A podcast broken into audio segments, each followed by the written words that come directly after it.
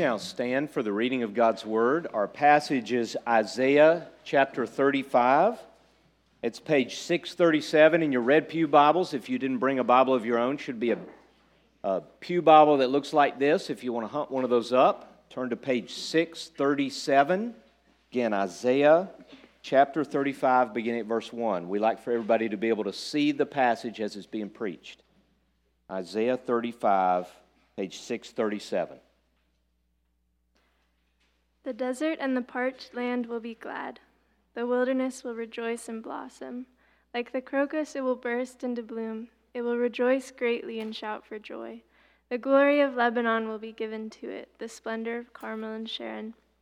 They will see the glory of the Lord, the splendor of our God. Strengthen the feeble hands, steady the knees that give way. Say to those with fearful hearts, Be strong, do not fear. Your God will come. He will come with vengeance, with divine retribution. He will come to save you.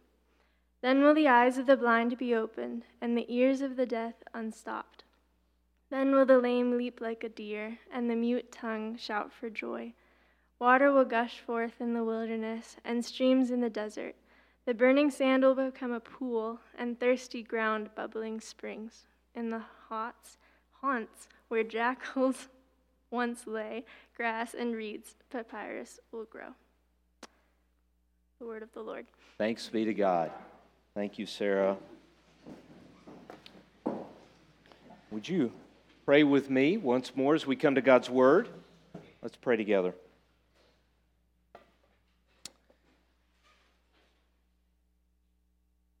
Father, as we come to your word today, we pause and still our hearts, remembering the passage that we saw last week, the vision of your word and your spirit bringing life to dead bones, bringing life to that which is dry and hopeless. Lord, we need that kind of renewal this morning. We need that kind of renewal daily. Because, Lord, so easily our hearts are lured away. We are prone to forget. Forget who you are, forget the reality and the significance of what you have done. Lord, to begin to live our lives as if what we can see is the only reality. But we need the awakening of your Holy Spirit to bring our hearts and our minds back into a place of truth and life and vitality. Lord, would you come and work upon us by your Spirit through the power of your word? In Christ's name we pray. Amen. Uh, so, kids, I got a question for you this morning. Does anybody know what this is right here? A basketball, what? This is not a basketball goal. I couldn't fit a basketball goal in here. What is this? It's an instruction manual on how to build a basketball goal. So I don't know how you spent your Christmas, but I spent my Christmas putting stuff like this together. Did y'all have to do this? Did y'all get any presents for your kids where you were wondering, what was I thinking? Where you're spending hours trying to build like this. Uh, okay, the boy's got a new basketball goal. It comes in a million pieces. It doesn't come as a basketball goal.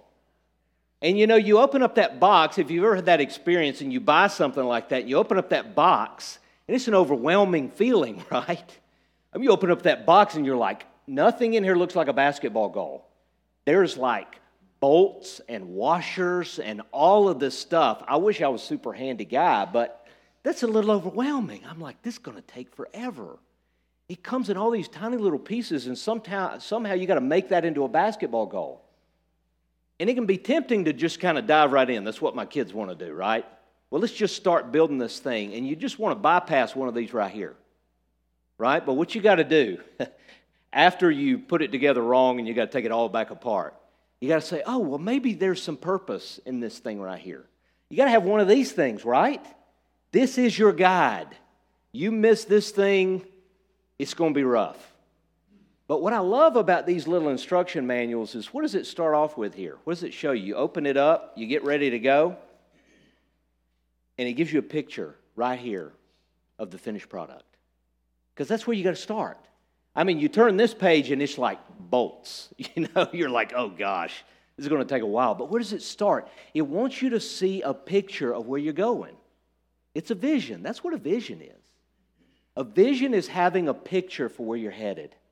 So that whenever it gets hard and you're buried under a million pieces and it's not looking anything like a basketball goal, you remember to yourself, oh, I know where we're going.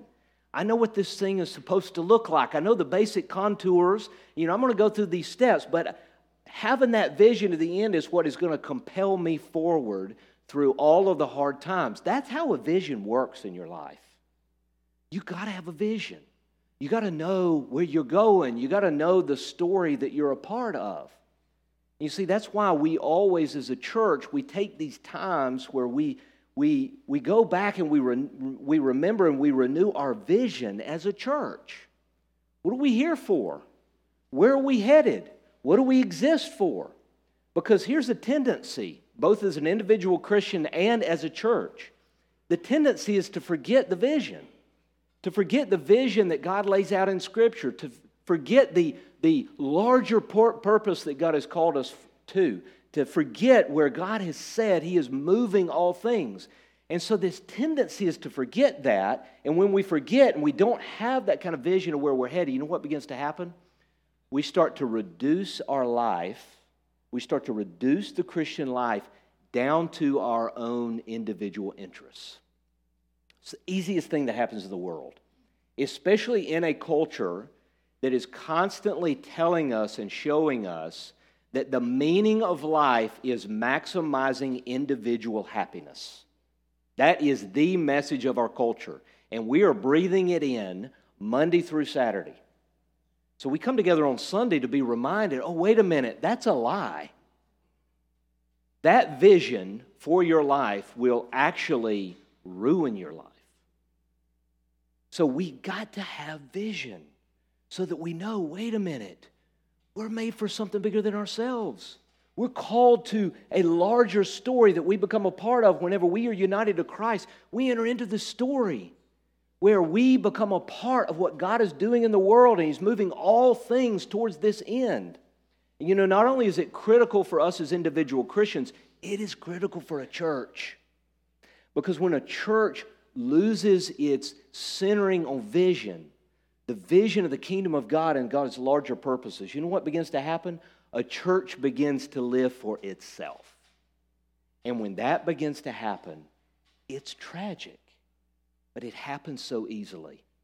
So as we come to our passage today and we're continuing in this vision, we're going to see that we are called into a much larger purpose for our lives, that we become a part of what God is doing in the world.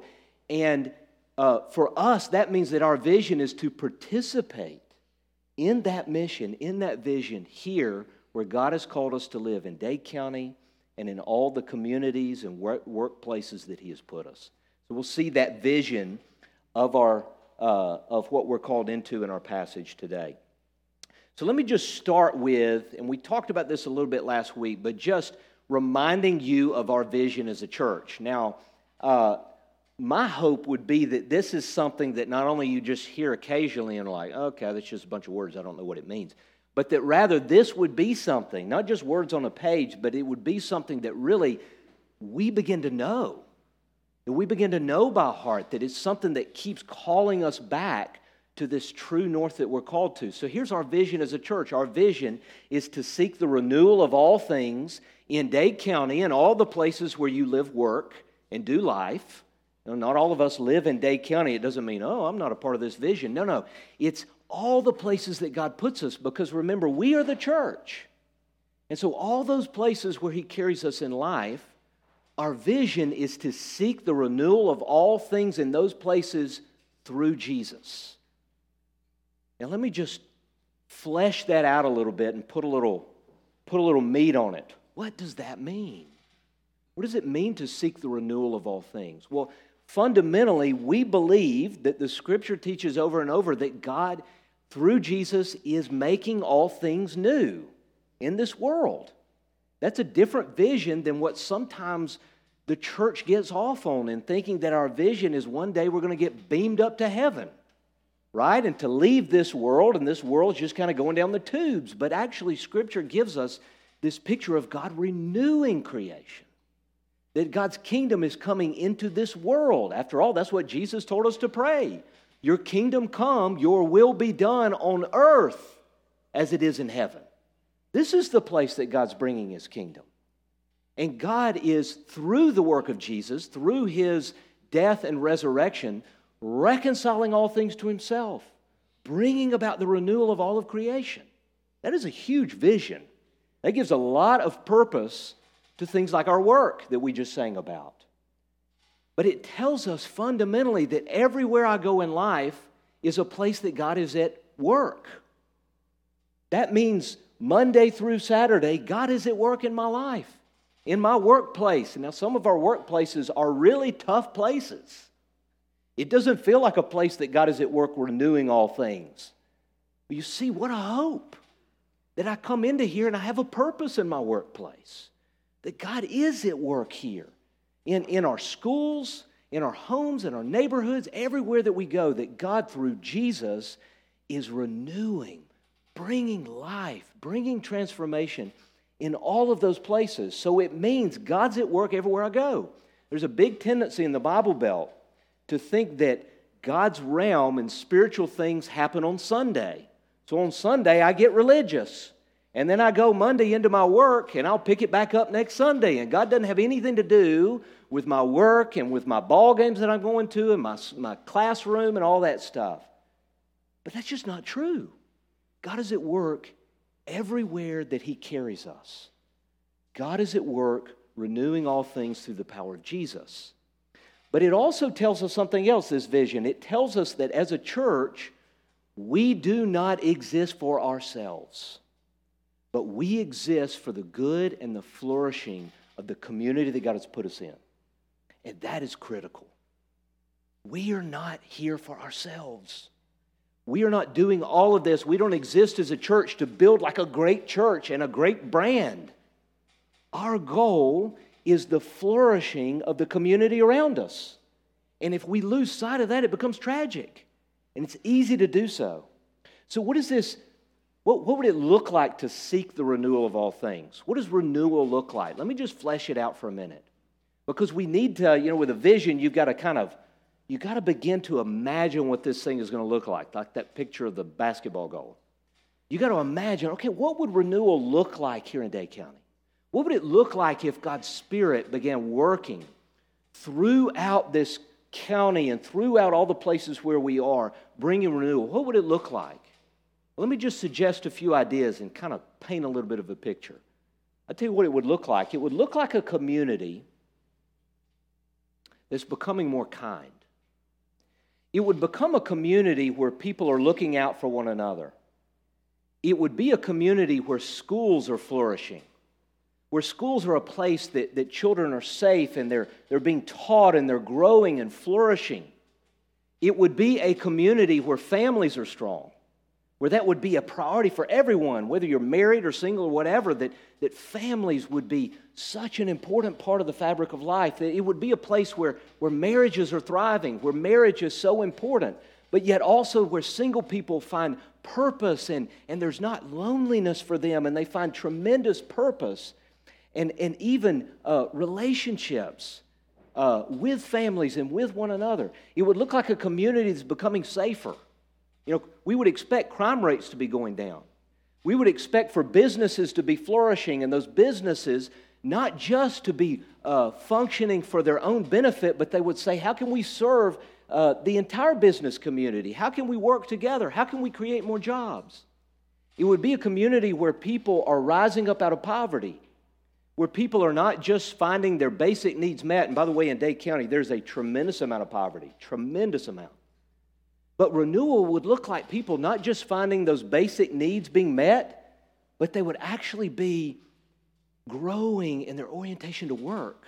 They would be finding opportunities, they would be finding meaningful work where they would have purpose and they would be moving to a place not just where they didn't have those basic needs they couldn't meet, but they would actually be at a place where they could help and serve other people. That would be a picture of this. It would be a community where our leaders, our government leaders, I mean, imagine this, where they get in office and their whole desire would be for the work and the flourishing of those that they're calling to serve. They wouldn't be all caught up in getting reelected or saying one thing and doing another. No, they would be fully giving themselves, even at cost of themselves, at what would benefit the community. You see, that's just a quick sketch of this, but that's what renewal looks like transformation. And so when a church finds itself, wherever it finds itself, it needs to be saying, okay, I know how this looks. God's at work renewing all things through Jesus, so how can I participate in that? How can we as a church work for the flourishing of the community that we're in? Some of you might remember Ted Strawbridge, was a part of our church for a while. And Ted had come here uh, to the Chattanooga area and he was working with a church planting movement in our region. He actually got this movement started. And you know, Ted, you know, he, he would preach for us some, and it was always, it was, it was always going to be entertaining, right? But I remember something that Ted would always say as he was out communicating this vision for church planting. He would always say this you know, in Chattanooga, it is the, many, many statistics will say this, that Chattanooga is the most churched city in the United States per capita. That's kind of stunning to think about. But he, he said, you know, at the same time, though, there's something very strange. Even though it's the most church city in America, it's got the highest crime rate per capita of almost any city in the United States.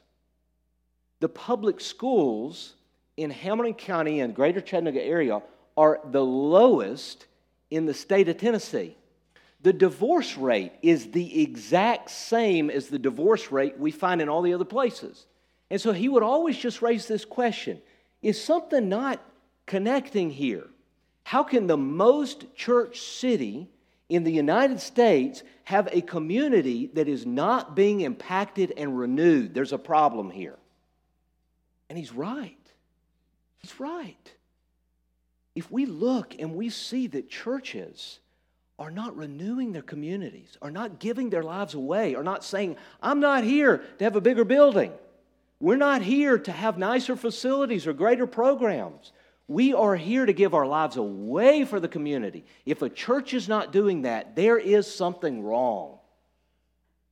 You know, I get to work with our presbytery for church planting in our region. And I get to go around and meet with folks throughout this area and actually raise funds for church planting. And you know, I get to sit with donors and I get to say with them, hey, we're starting a church planting movement. We're trying to plant 20 churches in 10 years. And they look at me like, why would you do that?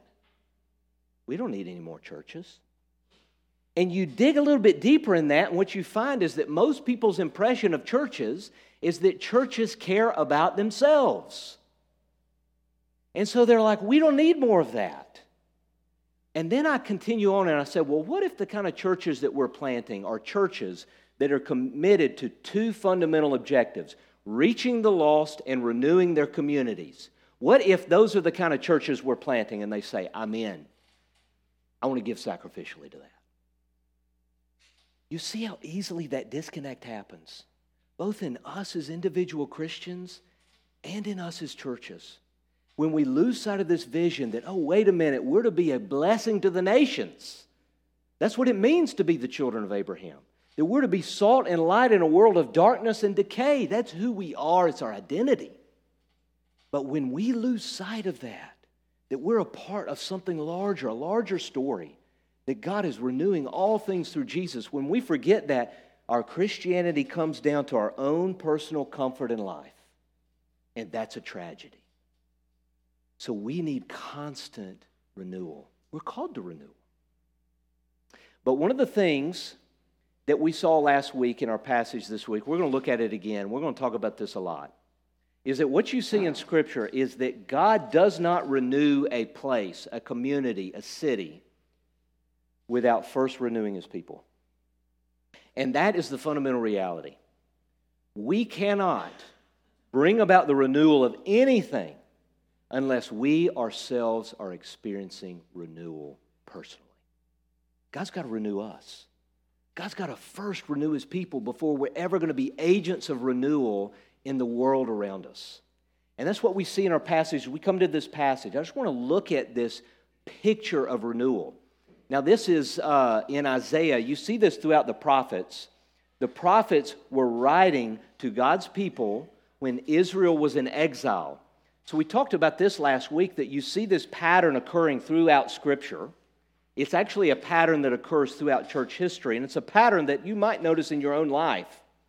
Is that there's this constant uh, tendency for God's people to move from a place of spiritual life and vitality into decline, into dryness, into running after the things of this world and their faith becoming stagnant and cold and, and uh, uh, filling their hearts with idols. It's just like a tendency in all of our hearts. You see it in Israel's history. You know, they'd have these kind of high moments where they're close to God and they're living out their calling in the world, and then before you know it, they just start to drift away.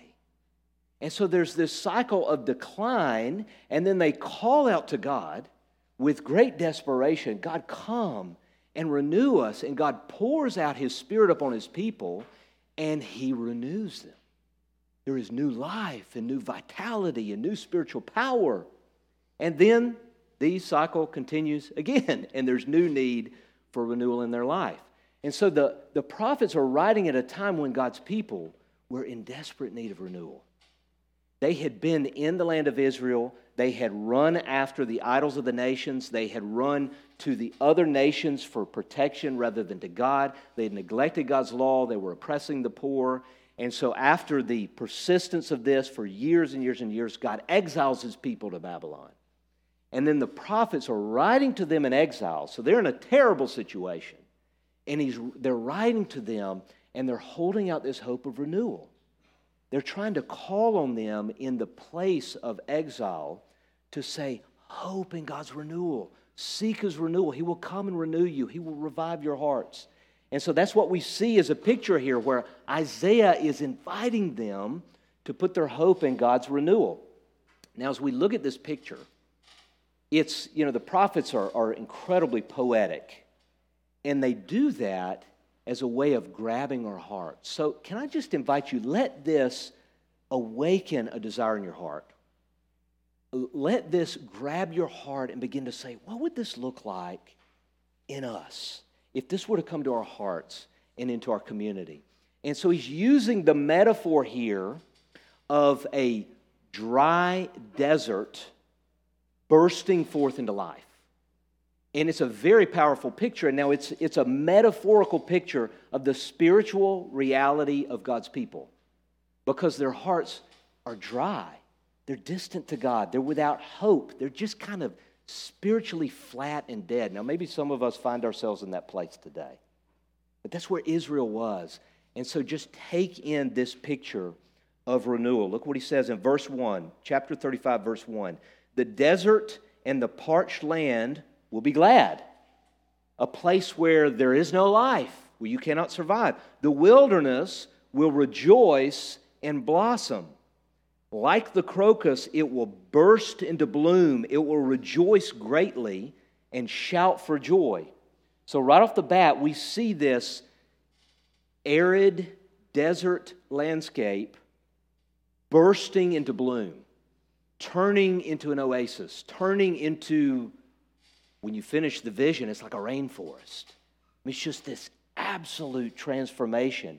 And one of the things that we know right off the bat is that it's joy that is flowing out of the hearts of their people. He continues The glory of Lebanon will be given to it, the splendor of Carmel and Sharon. They will see the glory of the Lord, the splendor of our God. Strengthen the feeble hands and steady the knees that give way.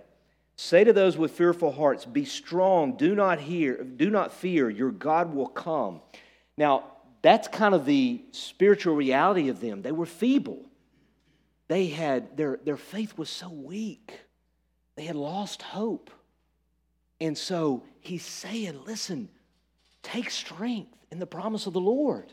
Strengthen those feeble knees. God is going to come and renew you. Verse 3 now he begins to talk about the impact of this renewal. And he begins to talk about how it's like physical transformation, like blind being able to see and deaf being able to hear. Again, he's talking about this renewal that happens in the hearts of his people where they're spiritually coming alive. Look at what he says. Then will the eyes of the blind be opened and the ears of the deaf unstopped. So they, they're spiritually blind. They cannot see the reality of God. The realities of the world are so much more real than the realities of who God is. Can you identify with that? They're, they're deaf spiritually. They can hear God's word, but they're not able to respond to it. It goes in one ear and out the other, as parents like to say. It's having no impact. They're in church, they're doing religious things, but they're going through the motions. They can't see the reality of God, they cannot hear His word with any effect on the heart. But God's renewal is opening the eyes of the blind. It's unstopping the ears where they're hearing God's word and it's hitting their heart. Then will the lame leap like a deer. What a picture of someone spiritually lame, like just unable to really follow God in any vital way. But yet, this renewal brings about a leaping, you know, this, this freedom. I mean, it's kind of the image of being set free from bondage. Now, we, we know a little bit about that, right? I mean, that is the nature of sin. I mean, all of us have places in our life, places of indwelling sin. Sometimes, sometimes we're in this place where we're compromising our conscience, and we're just in a place where we're unable to respond to what God's called us to do. But this renewal is like a, it's like a setting free, like a leaping like a deer with great joy. And then water will gush forth in the wilderness and streams in the desert. The burning sand will become a pool, the thirsty ground bubbling springs. Now, that's quite an image. You're going from this hot, dry desert to a flowing river in the desert. Now, that is a very common image in the prophets. And always that image is a metaphor for God's Spirit.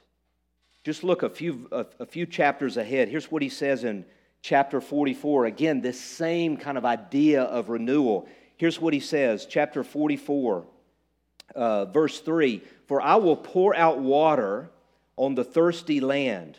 Again, the reality of their hearts, dry and dead, but I'm going to pour out water on it. And streams on the dry ground. What's he talking about here? What is this water? Next verse. I will pour out my spirit on your offspring and my blessing on your descendants. They will spring up like grass in a meadow, like poplar trees by flowing streams. The water that he pours out is his spirit, it's the Holy Spirit. When he pours it out like water, just like water flowing into a dead, arid, arid place, what happens? Life begins to burst. You know, grass begins to flourish in a meadow poplar trees are coming up by a stream. This is the picture of what happens when God pours out his spirit. It awakens us, it brings us to spiritual vitality. And all, all, the time, whenever God brings renewal on his people or revival, I mean, there's all these different words for it in Scripture awakening, all these different things, restoration, revitalization. It's all talking about the same thing. God pours out his spirit, his life giving spirit, and it awakens his people so that the reality of God becomes real upon the heart so that oftentimes, whenever God brings renewal, there is deep conviction of sin. There is an opening of the eyes of our true spiritual condition. Oftentimes, it brings deep conviction, it brings repentance, but also at the same time, tremendous assurance. I mean, in God's renewal, the reality of God's love and His grace and the work of the gospel becomes heightened in our hearts. It, comes re- it becomes real to the heart. Uh, prayer overflows, uh, joy overflows. All of these are marks of the renewing work of God's Spirit. Now, God does this throughout Scripture. We also see it happening throughout history. You know, we look back on church history, and you can see throughout church history these seasons where God pours out His Spirit and brings about renewal. You know, one of the most famous is the Great Awakening that took place in the American colonies in the 1730s. I don't know if you ever heard of this. It's, it's just tremendous, but uh, it, it, was a period in time whenever uh, the church in the early colonies was really dead. I mean, a lot of people that wrote at the time, they would talk about pastors that would write about this at the time. Jonathan Edwards was one of the, the most prominent writers about this experience, and they said, you know, at the time, really the churches were flat and dead. They were kind of lifeless. And most people were far more concerned about their lands and their properties and affluence and all this stuff than they were the things of the Lord. But in the 1730s, something began to happen. Just out of the blue, God began to pour out His Spirit. And one of the early marks of that is that young people started being converted. They started leading their parents to Christ. And they talked about the effects that this began to have as, as awakening was sweeping throughout the colonies, it began to have a tremendous effect on the, on the cities and the towns and the communities. They said, uh, in one description, they said, you know, in some of these towns, businesses were being neglected because business owners and merchants were coming together to just pray and talk about Scripture. Can you imagine that? People neglecting their business because they were so taken up with spiritual things? I mean, so what a mark. What a mark of the work of God. They said you could walk through towns and you could hear the singing of hymns in homes. Now that's almost unimaginable, right? I mean, it's it's hard to get us to sing during a worship service, right? I mean, it, not because it was duty. It wasn't the preachers weren't saying, "Hey, y'all need to be singing hymns at homes." And they're like, "Oh gosh, okay." No, it wasn't duty. It was joy and delight. What had happened? God had brought awakening to the hearts of his people, and revival swept across this nation. Uh, there's been so many other revivals in history. In, in 1907, there was a, a, a revival in Pyongyang, Korea, where in the matter of a couple years, Korea went from 0% Christian to about 20% Christian. I mean, just crazy revival sweeping the country. Uh, right now in the world, we're, we're just kind of on the tail end of probably the most unprecedented revival in all of history in the nation of China. I mean, it's just been tremendous what's happened in China in the past 50 years. The, the way that the church has grown, even in the face of tremendous persecution. And even today in Iran, in Iran, there's revival taking place in Iran today where the church is growing at 17% a year. Now, how's that happening? Because people are like, come on, we got to do it. We got to get fired up. No. What's happening? God's pouring out His Spirit. It's a work of God. See, renewal is a work of God. Now, why do I share all of that? Why, why the history lesson? Because I want us to see God does things in our world.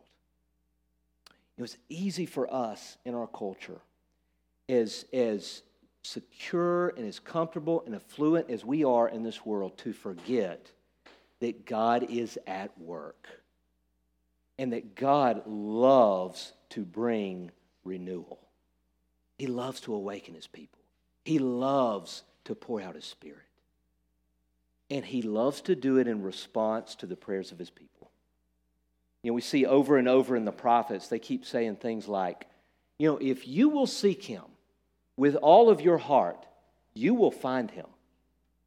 If we will turn from our sin and we will humble ourselves and we will call upon him and we will repent and turn from our wicked ways, God will pour out his spirit and he will heal, heal our land.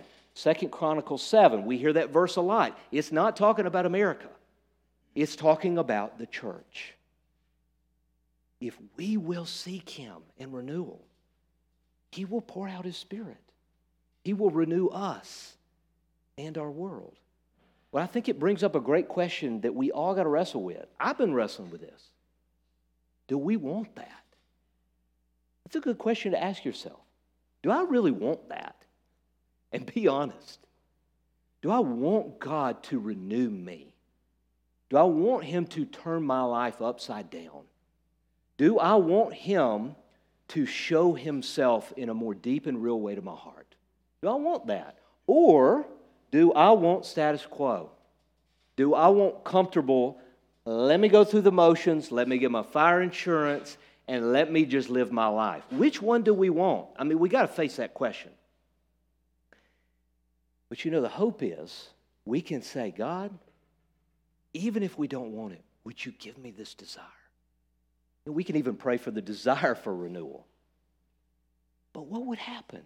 What would happen if we began corporately coming together and saying, God, knew us, pour out your spirit?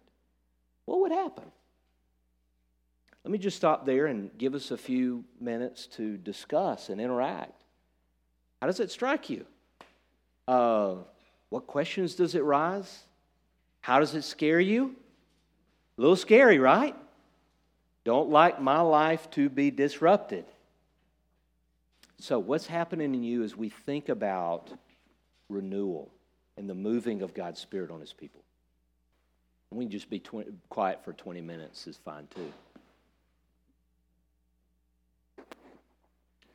I think it's exciting, and it's good to remember that God is at work, even if we can't always see it.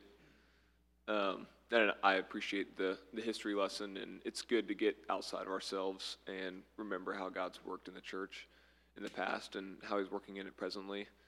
Um, and it's an important question at the end that you asked, right? What do we really want, and how can we align our desires with God's desires? Um, and just thinking about kind of connecting with that at the beginning, you're talking about how prayer um, precedes revival. Mm-hmm. And even in Jesus' prayer, which you mentioned earlier, right? He is praying for e- even Jesus, who is God, right? He's praying for the kingdom to come to yes. earth. Yes. And so if he's praying, we better be praying. That's right. Yeah. So, yeah. Anyway, yeah. Yeah, you know, a lot of times in, in the cycle, you see it in the book of Acts too, but usually there is some upheaval that happens, which drives God's people to desperate, dependent prayer, in which God responds with a pouring out of His Spirit. It happens in Acts 4. And the upheaval is persecution. Persecution breaks out in the church, and they come together and they're praying for God. And it's amazing in their prayer, they're not actually praying for protection. And that just strikes me because when I think about our prayers, it's usually about like protection. Now, protection is not a bad thing, but you know, what you pray about most reveals really where your heart is. You know what they were praying for? They were not praying, Lord, keep us safe, all those kind of things that we pray incessantly. They were praying, give us boldness to preach your gospel. Whoa. Imagine that. And you know what God did? You go back and read it in Acts 4. He pours out his spirit, and literally the place where they're meeting is shaking. And they begin declaring the gospel boldly. I mean, it's, it's an amazing picture, but that, that pattern we see repeated. Sometimes you got to have some upheaval to disrupt your life and the status quo, but then you got to go to the Lord and say, God, we need you to come. And um, I thought that COVID was going to do this, but it hasn't. And, and I'm, I'm, as I talk to other pastors and everything, and as I read, you know, it's not happened. It's not happened. I just think we have a high tolerance for pain. Like it hasn't disrupted us enough. I think maybe if more people were dying, we would see that.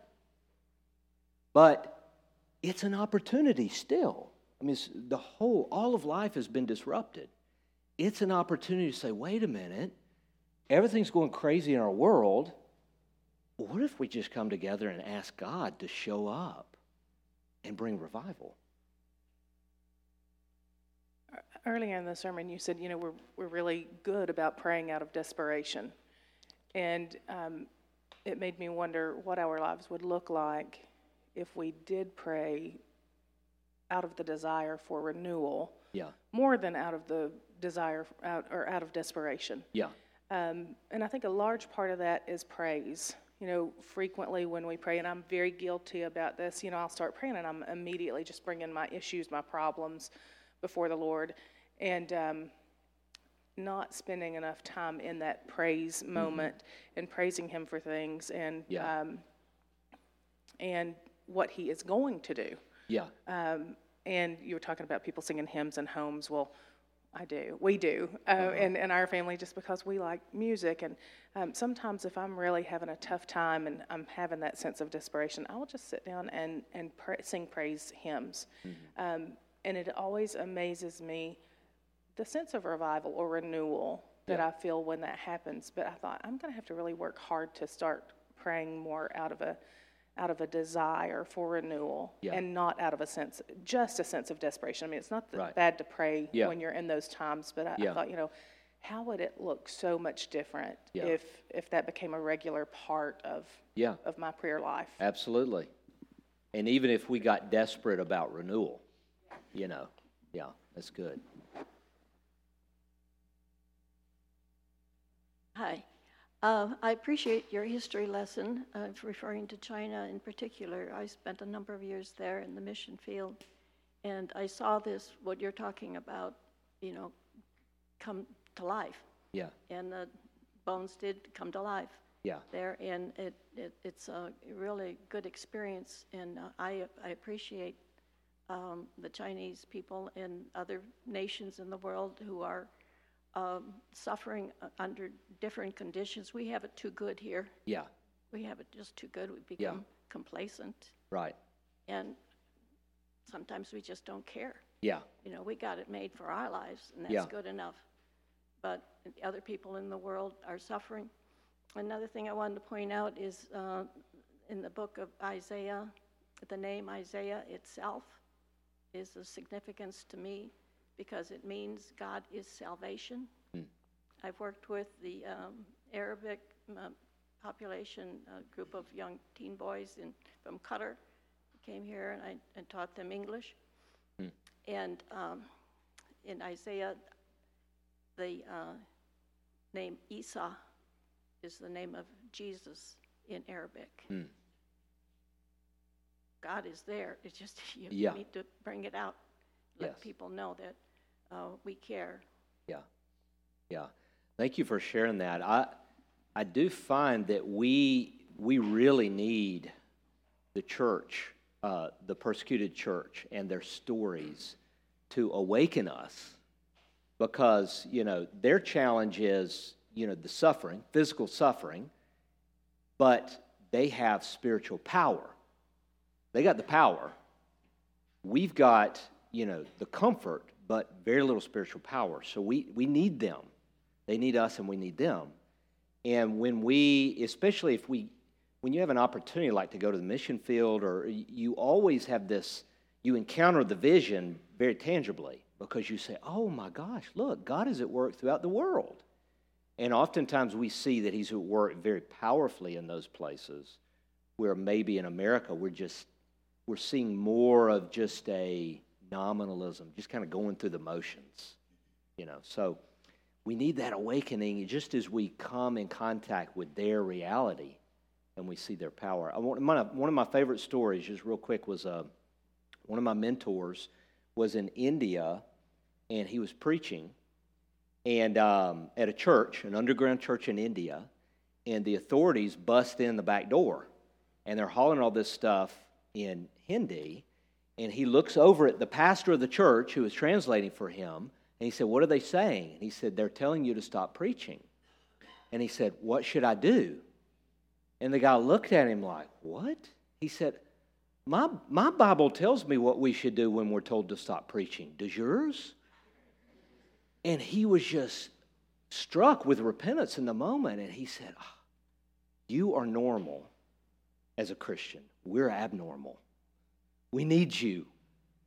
And I just love that story because it's just so where my heart's at, you know, and this just kind of the, the weakness, the weak knees of our spiritual condition. And yet, when we encounter these believers in those places, we see great spiritual power.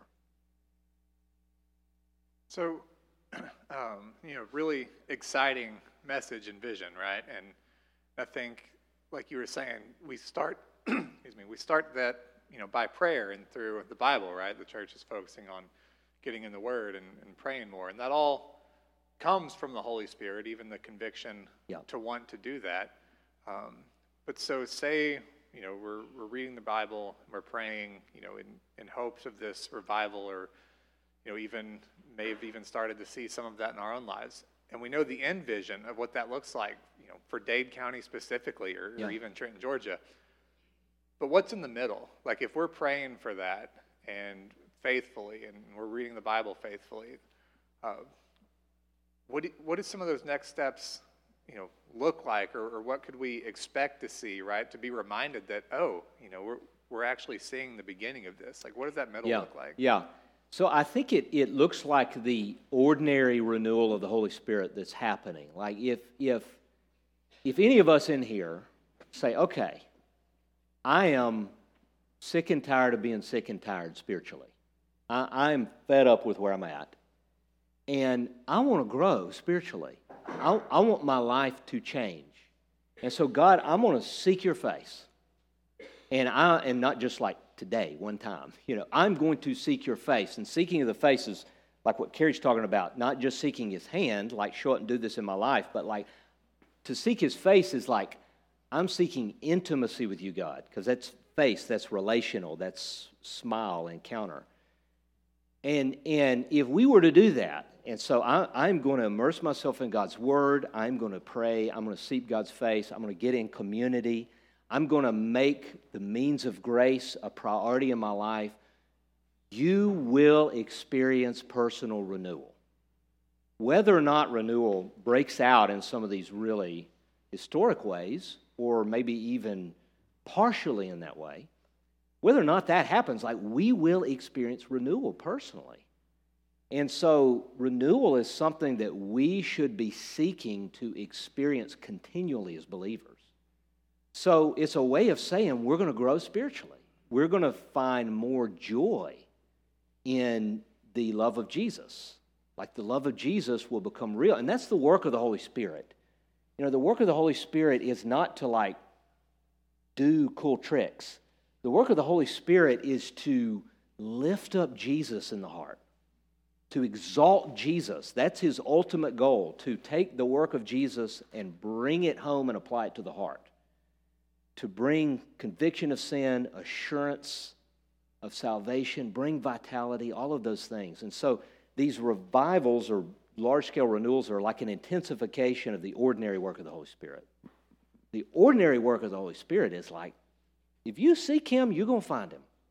And you will experience renewal. And so that's the in between.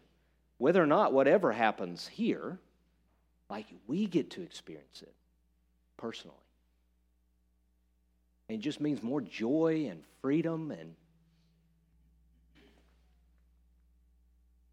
Anybody else? Okay, let's pray.